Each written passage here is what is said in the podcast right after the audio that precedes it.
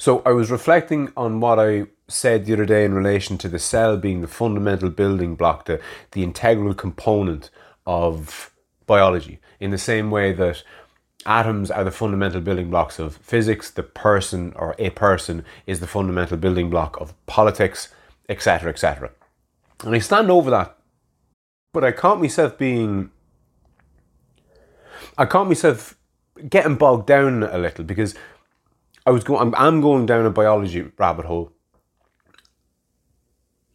and I've, I'm convinced that you need to know what the fundamental building block of whatever it is that you're trying to research or trying to educate yourself on, what that is. And with biology, it's the cell. But then I started trying to figure out more and more about the cell, and I started learning about mitochondria, which is this little thing within the cell that creates energy and enables the cell, gives the cell the energy to do its job, whether it's to divide or to uh, perform its function or whatever it is. And I kind of went, oh, Jesus Christ, mitochondria, fucking energy production within the cell itself. Blah! What the fuck? This is way too close. Again, this is me lifting up the bonnet of a car and looking at the engine and trying to figure out what's wrong with this traffic jam. You're looking way too fucking close. So I got caught out a little bit. I, I began to get bogged down in this idea that you needed to know everything there was to know about the cell before you could kind of move on. And in schooling, that's typically what you do. When you start biology, a subject that I never did, you learn about the cell and then you move on to the next thing and the next thing and the next thing and the next thing. And it's similar to maths. You start off with adding and subtracting, you get to multiplication and division and algebra, and you work your way through it like that.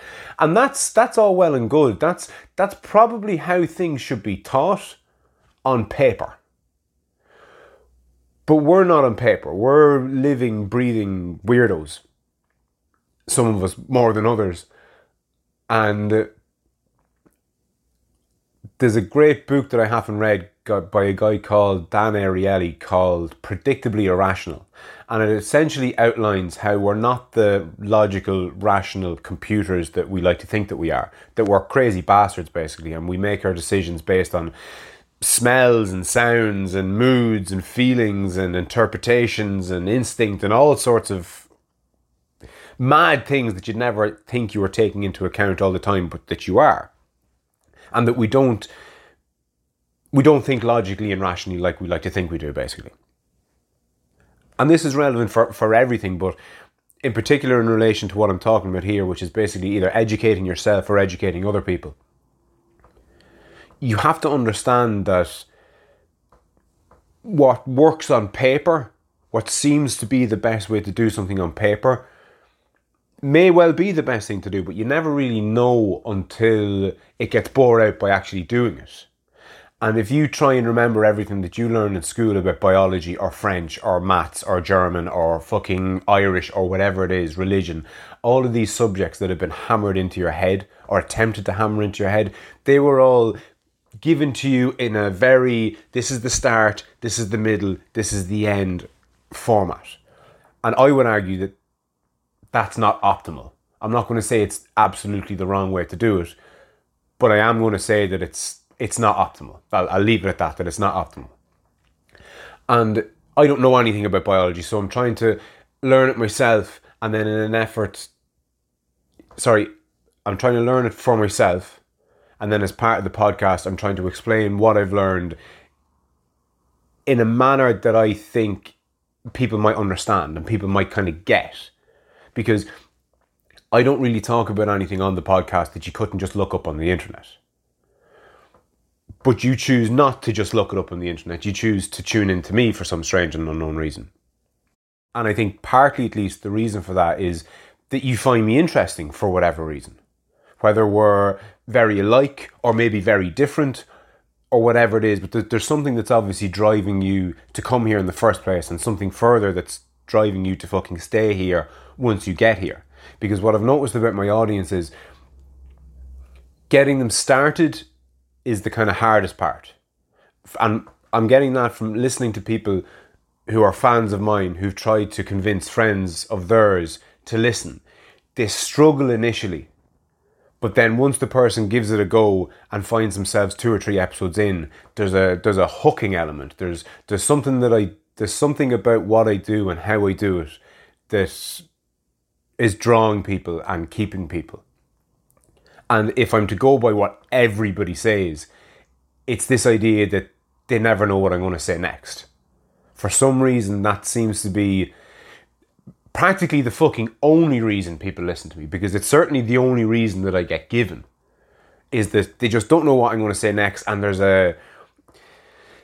hanging on the edge of your seat is overblowing it, but there's, there's an element of that. There's a there's a piece of that that that draws people in the first place and keeps them here. So I'm learning about biology, and as I learn about it, I'm trying to explain it in my own way to whoever might be listening. And I'm trying to figure it all out as I go. But one thing that I'm after copping onto or noticing is that martial arts is something that I do understand at a relatively relatively deep level. Like, in relation to somebody who's never done a martial art, I'm an absolute expert. Like, Jesus Christ, like, all hail Lord Frano. When it comes to martial arts, I know everything there is to know in relation to somebody who knows nothing. Now, in relation to somebody who knows an awful lot about it, like, let's say John Kavanagh, uh, Conor McGregor's coach, like, me and him can have an interesting conversation about martial arts, but he's certainly not going to consider me an expert. Not by any stretch of the fucking imagination. But it is something that I have a relative expertise in. And what I've found by teaching people mixed martial arts is what I do is, when I get somebody in on day one, I show them everything. I show them absolutely everything. I warm them up. We might do a, a, a few uh, boxing moves, shadow boxing moves, just to loosen up. So I'll show you the jab, I'll show you the cross, I'll show you the hook, I'll show you the uppercut, I might show you a knee, I might show you even a, a, a just a front leg kick. And then I'll get out onto the ground, we'll do the guard, half guard, side control from both sides, arm bars from both sides, kimuras from both sides, triangles, arm triangles, rear naked chokes, guillotines, and then we'll do a bit of wrestling, we'll do a bit of pummeling, and we'll do some maybe takedown defense and maybe a standard single leg takedown. So it's it's the entire thing. I'm going to show you absolutely everything there is to know on day one. Now, ninety-nine percent of it's going to go fucking over your head. You're not going to know what the fuck I'm talking about half the time. But as you can imagine, in order to squeeze in so much into like an hour and a half, I have to really, really, really dumb it down. So you're not getting the minutiae of detail, because you could write a book on how to throw a jab, or you could show someone how to throw a jab in three seconds. And what I found is, when you do everything, you give people, you give people a picture of what it is that they're trying to achieve. Now, it's a low resolution picture, and the idea of coming back every week and doing more of the same. So on your second day, you'll do everything again. On your third day, you'll do everything again. On your four hundred fifty-nine thousandth day, you'll do everything again. But as you can imagine, if if what your goal is is to become an accomplished martial artist, or even just somebody who can fucking handle themselves, or maybe maybe just increase your confidence a little, whatever that is, whatever it is that you're looking to get out of this, I consider that analogous to a to a picture, to a photograph. And on day one, you know, you can barely make out the outline of maybe a tree and, a, and the sun and the horizon. And six months in, you know, there are bushes, there's a path through the bushes, there's clouds, the sun is out, the horizon has more detail, you can see things off in the distance. And then as your training progresses, the more of it you do and the more time that you spend on the mat, the higher resolution the, p- the picture comes, until it gets to the point whereby not only are there people in the picture, but you can tell the fucking colour of their eyeballs. And what you don't do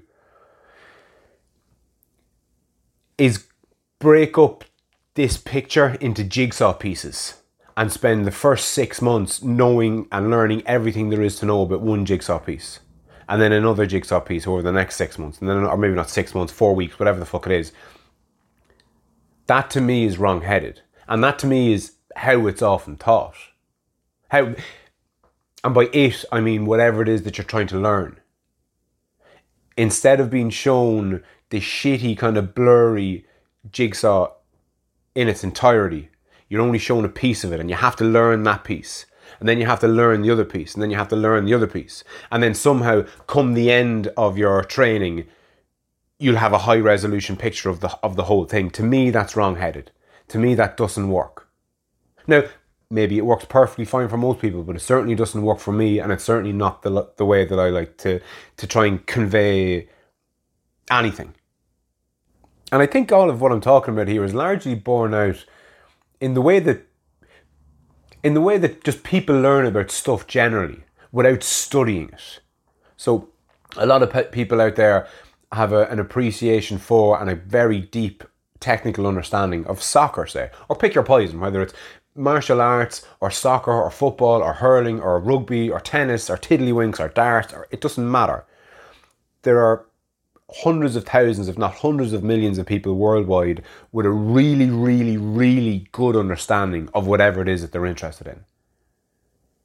And I would argue that they were never taught, this is how you, th- just to pick soccer for, exa- for example, you don't drill